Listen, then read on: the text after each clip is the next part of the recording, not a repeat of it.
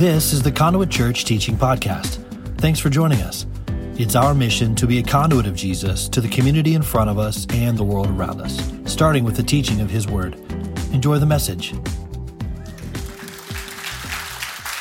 So I got a message from my friend uh, Seth Mosley. I don't know, Seth, are you here in this service? I don't. Seth's a musician. I think he's a five o'clock guy. Um, he sent me this message yesterday on uh, on Instagram for a sermon inspiration. To which I said, challenge accepted. he was, uh, have, you ever, have you ever had Jesus pick you up in an Uber? It's, I have too. And it's one of the most hilarious things is to get that message that uh, keep your phone nearby in case Jesus needs to reach you. now, here's what I know. This was my response to Seth was, if it really is Jesus, he's going to text me first before he's calling because he knows better than to call before texting in this environment uh, because you know that's just how that's how my world runs right now. And and as i was joking about that with seth I was like man seth could not have sent this on a better time because we're in john 21 where jesus is telling peter hey be ready. Keep your phone next to you it, we're about to it's about to get real in here. We're about to call you into action. So be ready. Follow me that's what we're going to talk about is by the way as we land the plane of the book of john john 21 14 months. Now i know some people complain because it's been a long time in the book of john but i assure you we could have spent a lot longer. Wait till we do genesis then you're going to be begging for mercy. But but i'm excited to close this chapter this book because God is still moving, and He doesn't need me to preach to you every Sunday. This book of John is just full of potent and powerful truth. So I pray that you'll continue to immerse yourself in it. But I wanted to remind you that John himself told us why he wrote this book. It's AD 90, okay? AD 90. He, all of his friends, his fellow disciples, are gone. They've been crucified, they've been sawed in half, they've been speared through. And John is the last one alive that was one of those disciples. It's AD 90. And by now, he's got, in fact, first, second, and third John, you'll see that he is dealing with the same kinds of things that we deal with today, which is false doctrine people that said Jesus isn't who he really said he was. There was no incarnation. I mean, just like 50 to 60 years after the ascension of Jesus, there's already crazy stuff being taught and said. People that were say, even saying bad things about John. And so he says, he, first he writes these three epistles, right? In the middle of that, he writes this book that we call John.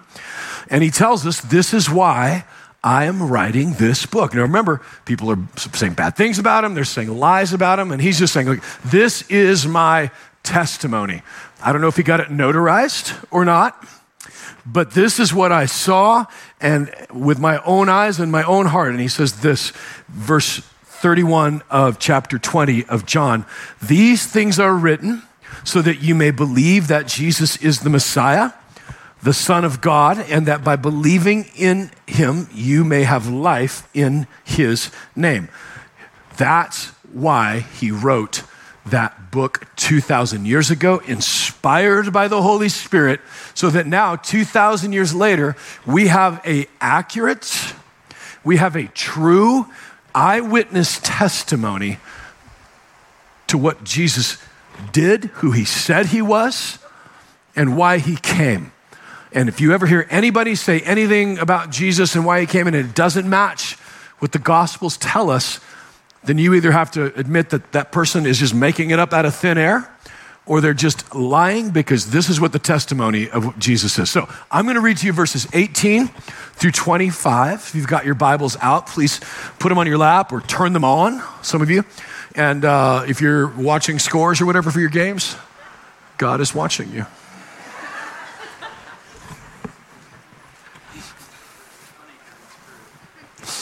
Very truly, I tell you, verse 18. when you were younger, you dressed yourself and you went where you wanted. But when you are old, you will stretch out your hands and someone else will dress you and lead you where you do not want to go. Jesus said this to indicate the kind of death by which Peter would glorify God. Then he said to him, Follow me. Peter turned and saw the disciple whom Jesus loved was following them. And this was the one who leaned, in case we wondered, the one who leaned back against Jesus at the supper and had said, Lord, who is going to betray you? So making sure we know which one he's talking about. And when Peter saw him, he said, he asked the question I would have asked. Well, what about him? Why do I got to be crucified? And Tim gets to be the cool digital media guy. Like, what about him? And Jesus responded to him If I want him to remain alive until I return, what is that to you? You must follow me. See how he goes from follow me to you follow me. Because of this, the rumor spread among the believers that this disciple would not die. Do you love the rumor mill? Still going on today. But Jesus did not say that he would not die. He only said, If I want him to remain alive until a return, then what is that to you? This is the disciple. This is like his signature. Like, I'm signing this off on my testimony. This is the disciple who testifies to these things and who wrote them down. We know that his testimony is true. Jesus did, verse 25, many other things as well. And if every one of them were written down, I suppose that even the whole world would not have room for the books that would be written. That's God's word. Let's pray, Heavenly Father. Pray that your spirit is all over us today. Pray for your word to be the light and the lamp.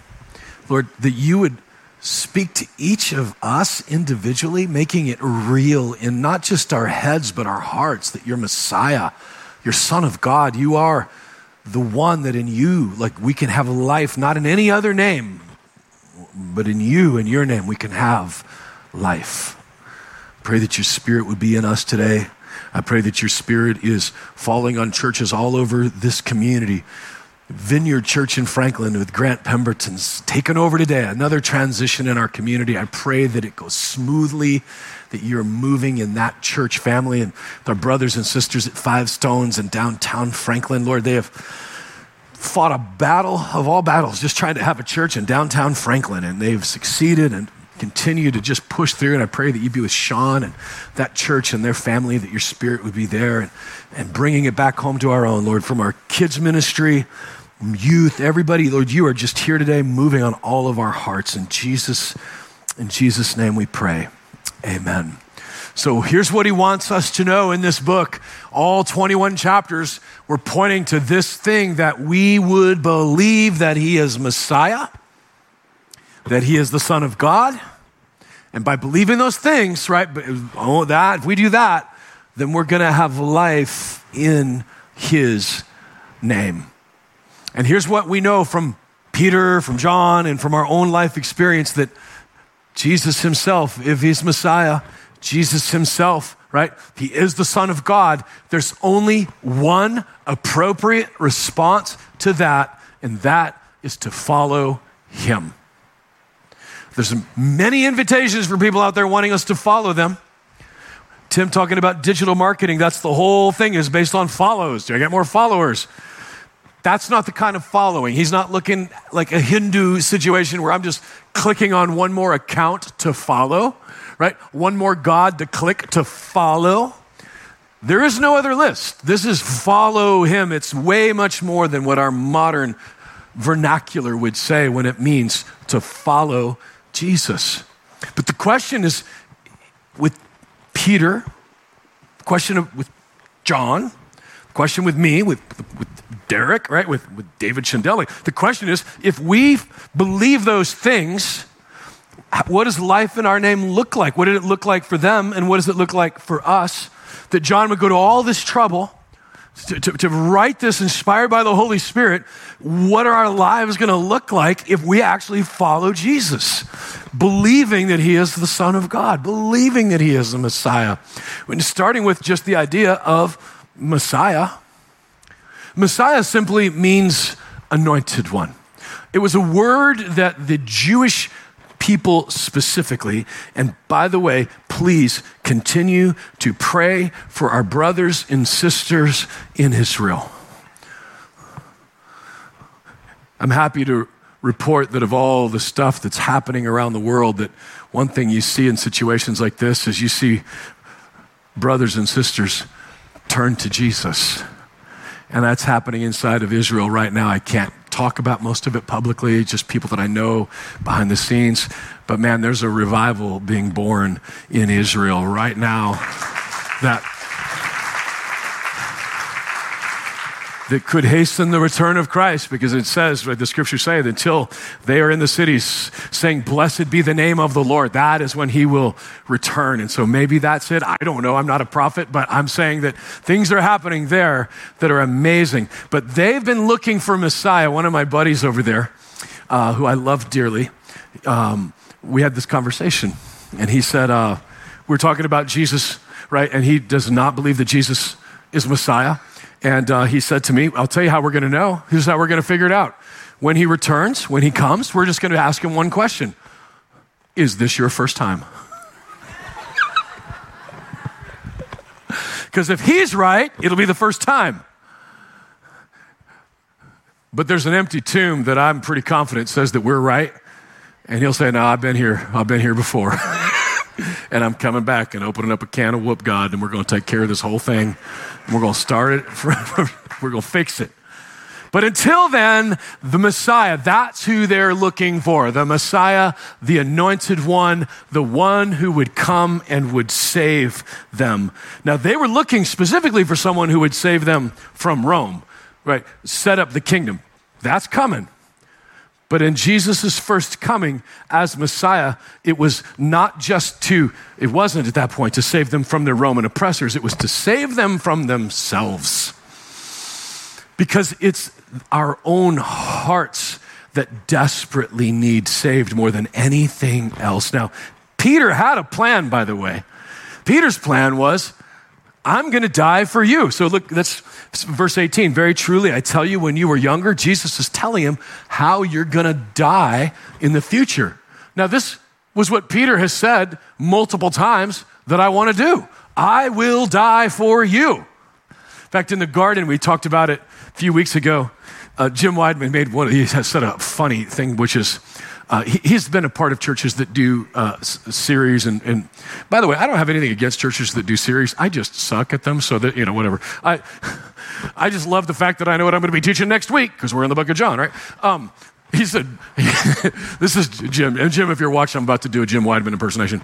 He's like, "He's like, uh, you know, Bub, uh, this is the first time I've ever been in a church where we spent like three months on after the, the death, burial, and resurrection of Jesus. We only used to do that at Easter time. I was like, well, that's because you're in a serious church. So when you're in the Bible, go chapter by chapter, verse by verse, you're going to get it whether it's at Easter or not, right? Anyway, point being that Messiah was who came to not have Peter die for him, but for him to die for Peter. That is not a small distinction. Peter would one day die on behalf of his faith, but it was not on behalf of his salvation. Peter's in the garden, he's got 600 Roman soldiers with swords. And what does Peter pull out? He pulls out his sword. I'm, I, you know, gonna, and he's not even good with his sword. He misses and hits the guy's ear. But that's a good way to get yourself killed. Do you know what I'm saying? Like, if, if someone were to walk into our church on any given Sunday with a gun, can I assure you that that is a bad idea? I know my people. You wouldn't even make it through the front parking lot. The point being, that was what Peter was doing. He's literally bringing a knife to a sword fight. It was a death wish. He's saying, I will die for you. And Jesus, at that point, John 13, Jesus, because Peter's saying, Can't I follow you? Why can't I follow you? And Jesus is like, Not yet. And the point and the reason is, is that Peter was wanting to follow Jesus into the tomb, and Jesus' invitation was not to follow into the tomb, but out of the empty tomb. Not a small distinction. Follow me out of the tomb, not into the tomb. Because once Jesus It says he was the firstborn of many. Once he resurrected from the dead as Messiah, he defeated death. Now, there are many in this room, you have cheated death. You've, look, this is a room full of rednecks. All due respect. But some of y'all done some stuff that it's a, it is a God miracle that you're walking and breathing and standing here right now because you cheated death. My son just this Friday night, I was doing a wedding in um, somewhere, Murfreesboro. I've slept since then. And uh, we get a call. I mean, i have got the suit and tie on, right? I look like I'm either going to fight crime or do a wedding. I don't know, either one. And Shannon gets a phone call. Your son has been in an accident. Uh, he's, he's, if, thankfully, they started with, he's okay. So, heads up, if you ever have to make that call, start with that. If it's, if, you know what I'm saying? Don't let that just hang out there. So, he's okay, but he's had an accident and it's like a mile from the venue. And I'm literally 30 seconds from, on behalf of the family, welcome to this wedding today. Look, I'm, I'm hearing the sirens in the background, right? And he has managed to somehow be a, teenager and smash his car right into a tree. And it could have been so different. In fact, specifically because I just spent a few days in Oregon with a friend of mine who's uh, one of the kids in their church, 16 years old, had the exact same kind of accident a few years back and didn't make it. She's with Jesus now. Point, on that day, Ethan cheated death, but he didn't defeat death. Defeating death has nothing to do with cheating it. Defeating death is you were dead and now you're not. That's a defeat of death. Everything else is cheating it. Defeating death, and that's what Jesus did as Messiah was to go into a tomb, be dead, and then not be dead. That's that's a big deal. A huge deal. And as Messiah, that's what he's inviting Peter to do is follow me, which is what he says. Follow me, verse 19. It's not that you're not going to end up in a tomb someday. It's that you're going to end up vacating that tomb someday. Because just like me, you are going to defeat death because of what I did for you. That is the idea of what a Messiah is. He came to seek and to save the lost, you and me. That's why what digital mark media ministry, whatever we're calling it, ministry, missionary, digital thing, that's so important because we want the world to know that Jesus came as Messiah to save you from your sins, to save you from yourself. Now, I know that we live in a sophisticated world. We live in a Western culture where people are ever gaining in knowledge and never coming to the truth, I think is what that's called. One of those guys is a Stanford researcher, scientist, who has concluded that we don't have free will. Now, this is not a John MacArthur, you know, versus Sproul Calvinism versus Arminianism debate. That's not that at all. What this is, is what, and this is catching on in ways that is profound and I might add, terrifying. Because what they're saying is that you and I are just a machine, a computer. Our, our, neurons are firing, and that's how you have thoughts. And what the idea is, is that because of that, you or I do not have free will. Every decision we make is a decision based on the neurons that we were born with in our brains. So there's no responsibility. Now, if you think I'm taking that a little too far, let us let Sapolsky speak for himself.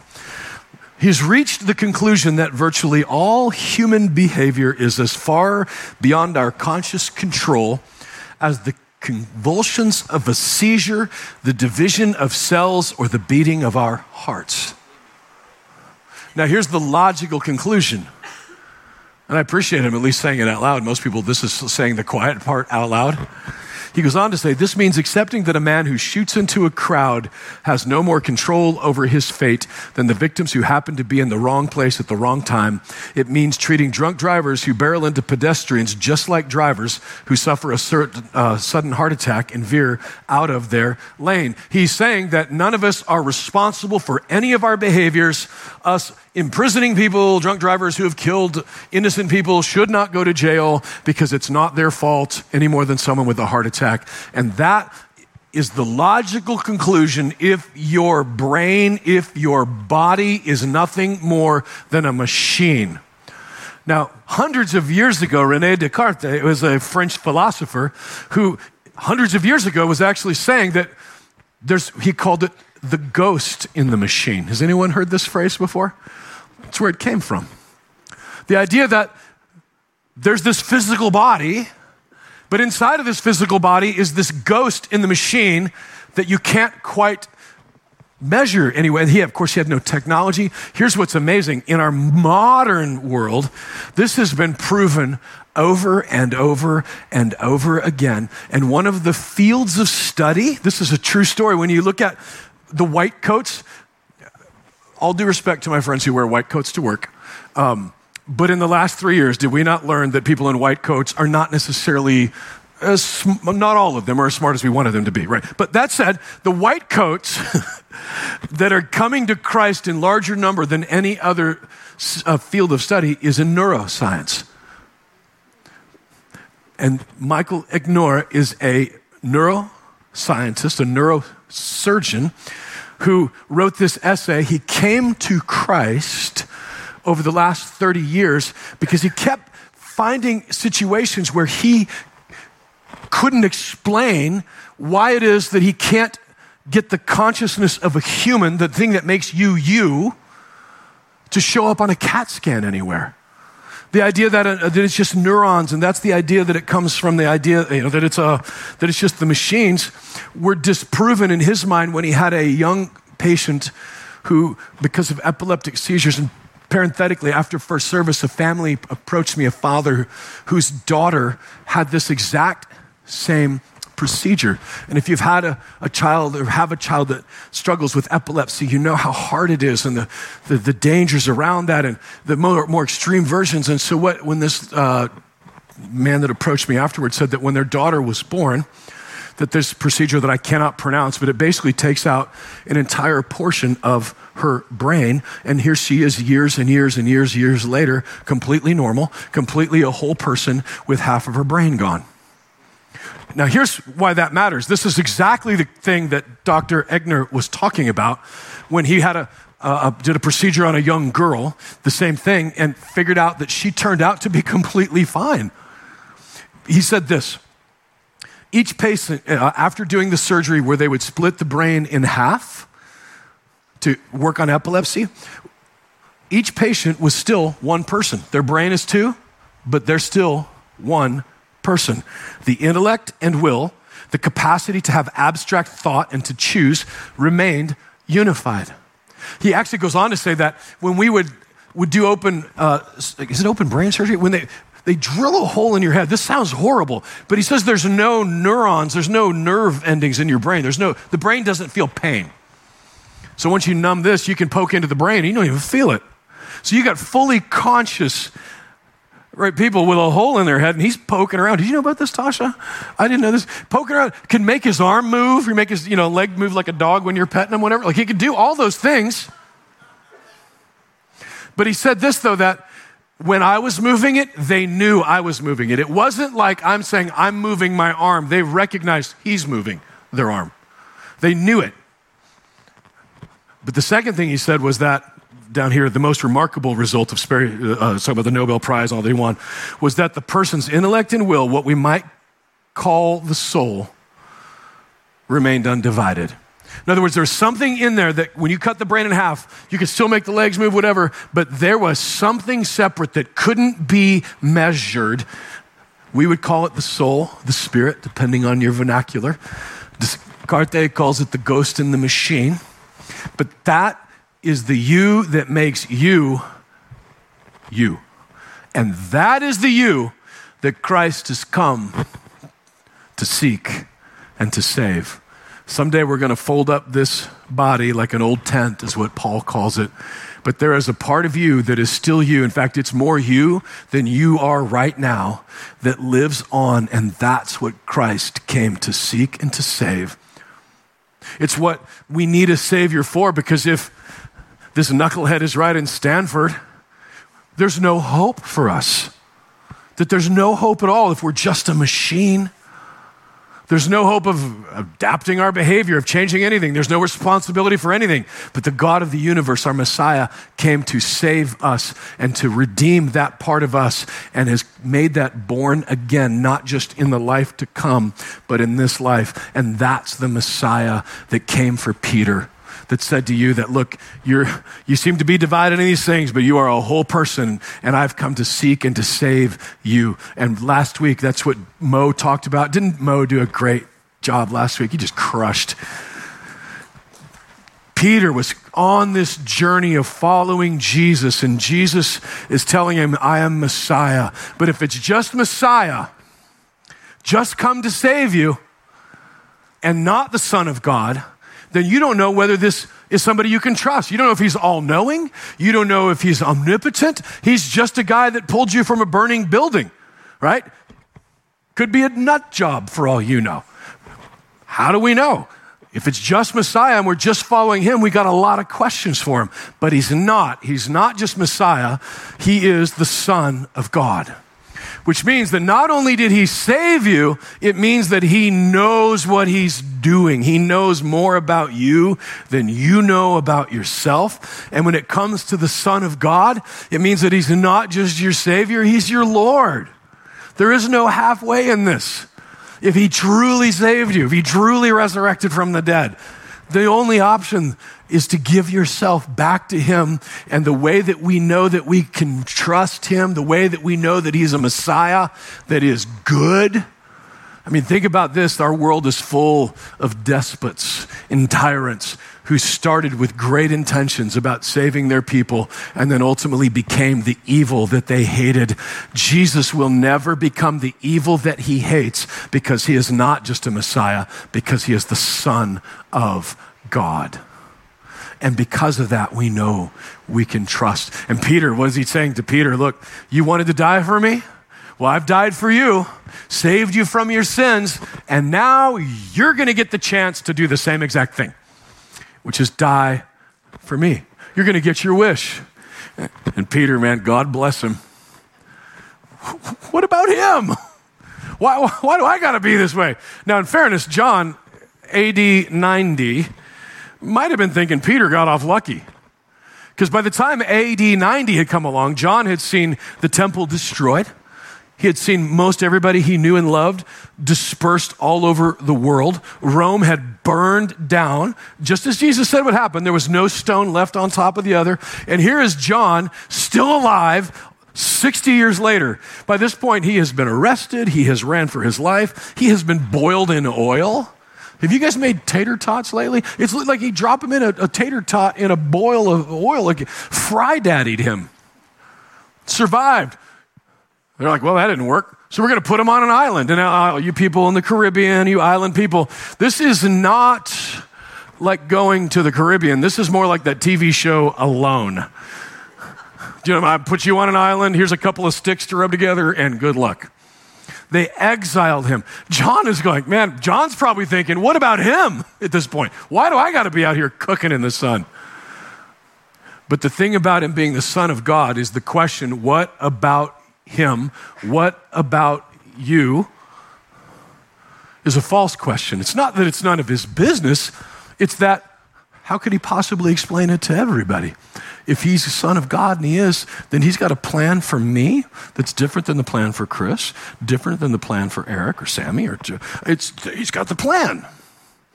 And his plan for me might be different than yours. It's why I don't ever shame you for not going on a mission trip. He, if he didn't call you, don't go.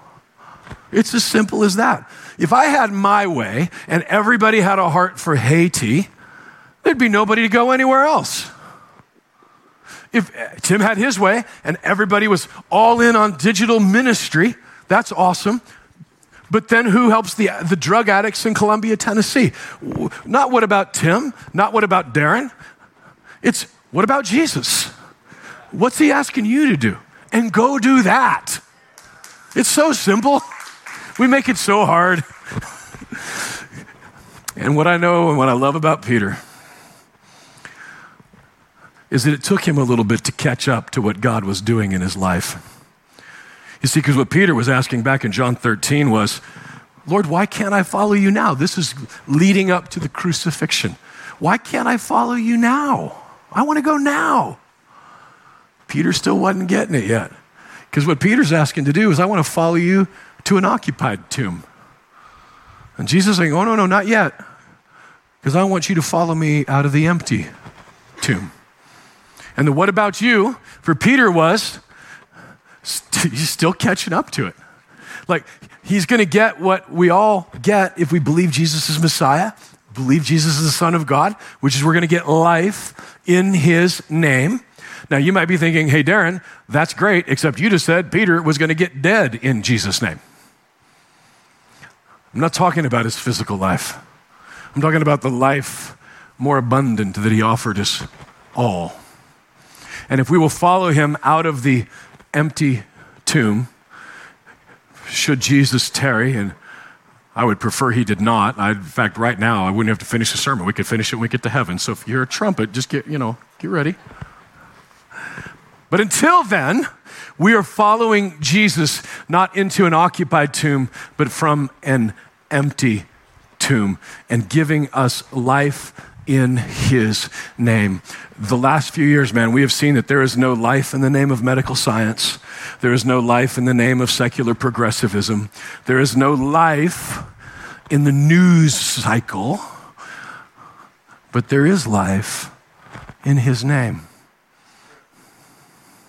And one of the things that we get when we get life is the opportunity to share that life with others. I'm going to share two things and I'm going to land this thing. But if we're all going to follow Jesus, that's what he offered us follow me. I love it. He, did, he didn't just say, follow me. You follow me, Peter. John, you follow me, John. Like, you follow me.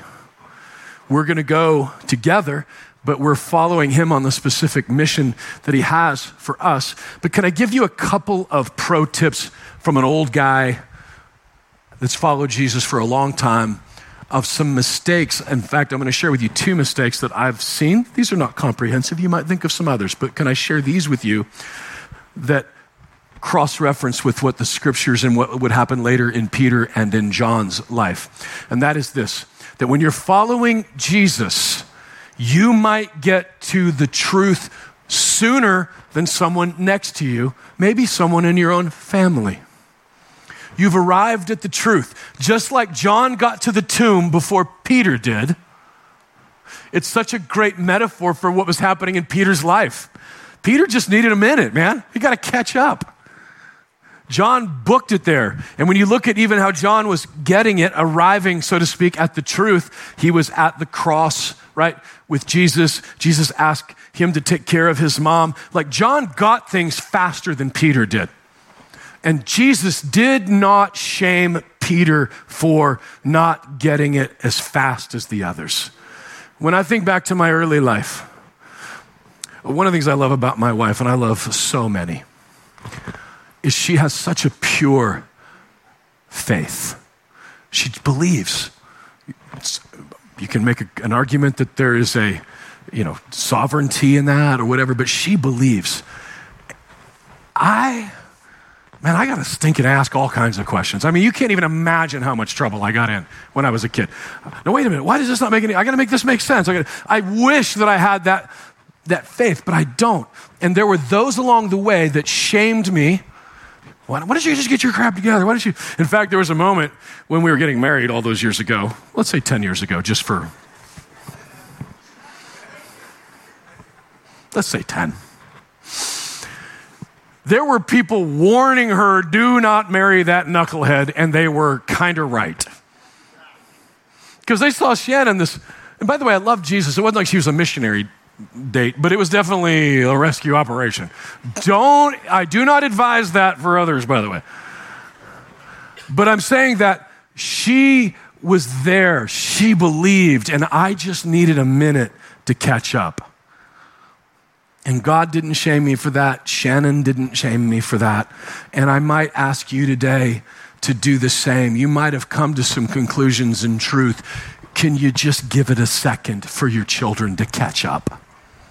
Now, biblically speaking, here's why I bring this up because John, who would write these words that we're reading, would write some epistles first, second, and third John. And what does he say in second John? He's speaking specifically, so these are the two, I want to say, these are the two mistakes that a lot of believers make when following Jesus. One of them is that you get ahead of Jesus. I've ran out and ahead of him. And here's what he's saying. Again, these are epistles written because already people are saying crazy things like Jesus did not come in the flesh. They're already saying, well, maybe he didn't resurrect in reality. There are preachers in this town right now saying that kind of stuff. There's a church in West Nashville called Grace Point. That, that pastor is 100%, well, we're not really sure whether he resurrected or not. Uh, Spiro Agnew, no, that's a, that was a Secretary of State. Spiro something in West Nashville. That's another pastor saying those, well, whether he's resurrected or not is irrelevant. We just, it's a metaphor. That's when you guys hear me getting mad about Richard Rohr. I mean, he's just a monk. Darren, give him some break. Richard Rohr does not believe that Jesus literally resurrected from the dead. He uses the language of Christ consciousness. That's a Hindu idea. That's not a Jesus idea. And it's the idea that there's a, a young singer, and, and, man, let's pray for him. But Michael Gungor, he says that we're all Christ. You're Christ. I'm Christ. This is what's going on online right now, that we're all Christ. That is getting ahead of Jesus, where you're not following Jesus anymore, you're following you. I have wandered through some woods before where I have been lost. And let me tell you, the last thing you need to do is to follow Darren when Darren's lost. Right? Following someone who got ahead of the guy that knows his way out of the tomb and getting ahead of him. So now you got to follow me. That's the warning here. Don't get ahead of Jesus. If Jesus didn't say it, and by the way, the only way we know what he said is right here if you're making a claim about Jesus that Jesus did not make about himself, in fact, one of the things that Richard Rohr says out loud is Jesus did not die for your sins. He says it with a straight face. First, second, third John all talk about the atoning sacrifice for your sins. So the only way to do that, to believe that, to even say it out loud, is to get ahead of Jesus and to start saying things that Jesus isn't saying because you're no longer following Jesus. You're asking him to follow you. And let me tell you what he will not do is follow you. That is not in the cards. It's not on the uh, table. He said, Follow me. So, getting ahead of Jesus is a mistake that believers can make. The other one is you get there first. Now, keeping in mind, what did John do? He got to the tomb first, right? And he waited for Peter. And what was it that he says here about uh, his friend Diotrephes. This is about a church that he's writing, and this is one of the leaders in the church. And he said, I write this, uh, I wrote to the church, but Diotrephes, who, who listen to this, loves to be first, will not welcome us. And so when I come, I will call attention to what he is doing, spreading malicious nonsense about us. Not satisfied even with that, he even refuses to welcome other believers, and he also stops those who want to do so and puts them out of the church. Do, do, do, you see what he's saying here? That it, there's a certain ideology in fundamentalism, hardcore fundamentalism. I got this figured out. I figured it out way before everybody else. And now what I'm going to do is build a fort around the tomb, and I'm going to decide who gets in and out, and not Jesus. Not based on what Jesus said, but based on what I say. There is a pride in that. You may very well have received the revelation from Scripture of grace, of saved by faith alone in Christ. 100 that's awesome. And if someone else isn't there yet, could you cut them some slack? Could you give them a chance to catch up? I'm, going to say this, and then it's going to be the last thing I say because I may have to run out of here. In our current political climate, there are those who you've found some stuff that's true, and you know it's true. And there are some others that are catching up to the truth. if you are shaming them online, if you are shaming them to their face, that is not the way of the gospel. Give them a second. Let them catch up. Pray for them. But especially when it comes to the gospel, when it comes to the word. There's so much here. I was fly fishing in uh, literally with it. He might as well have been Zorro. I don't know how else to explain him. This dude could take a cigar out of Tim Bisogno's mouth from 100 feet away with a fly rod. It was like this incredible. And when he was teaching me, we learned this skill. I worked on it a little while. And then about an hour later, he says, okay, now do this, teach this. And then a little bit later, he, he taught me this, and we did this. And what he was saying was that if I taught you this all at one sitting, all at the same time, you would not be able to get any of this. I'm teaching you one skill at a time, and when you get that mastered, then go to the next one, and then you go to the next one. And before long, I'm Zorro, man. The kingdom of God, man, Jesus taught. That's why Peter, you think that Jesus didn't know Peter was going to be crucified the minute he said, Follow me on the Sea of Galilee? He knew. Peter wasn't ready for that yet. Peter had some other things to learn, and he's got some other things to learn. There are those that don't know what you know yet because they're not ready for it. Give them a second. I'm begging you, give them some time. As long as we're all following, now that's different if you've got someone ahead of Jesus declaring untrue things and leading people, you know, into destruction. That's different. John says, "Get, I'm going to confront him to his face." But on the other hand, there are those like Peter that are like, "Look, I'm going to give you a minute. And you know what happened when they gave Peter a minute? Just a few weeks later, he's standing in front of thousands of people. Thousands of people came to Christ. Peter would later go to a church in Babylon. Did you know that? First Peter, to the people in Babylon. He would later be executed in Rome. Give him a minute. Jesus saw in him something that was beautiful that he was, when he got it, he was going to get it. And I know in this room right now, there are those of you that got it, and there are those of you that are getting it, and there are those of you that desire to get it, and Jesus has patience for all of you. Let's just start with the simple truth that Jesus is the Son of God, that Jesus is the Messiah right? And that by believing in Him and on that, that's how we're going to get life. Life in His name, not life in my name. Not life in my rules and regulations and my policies and my procedures. And that's why we don't do membership, by the way. I don't know if you know that or not.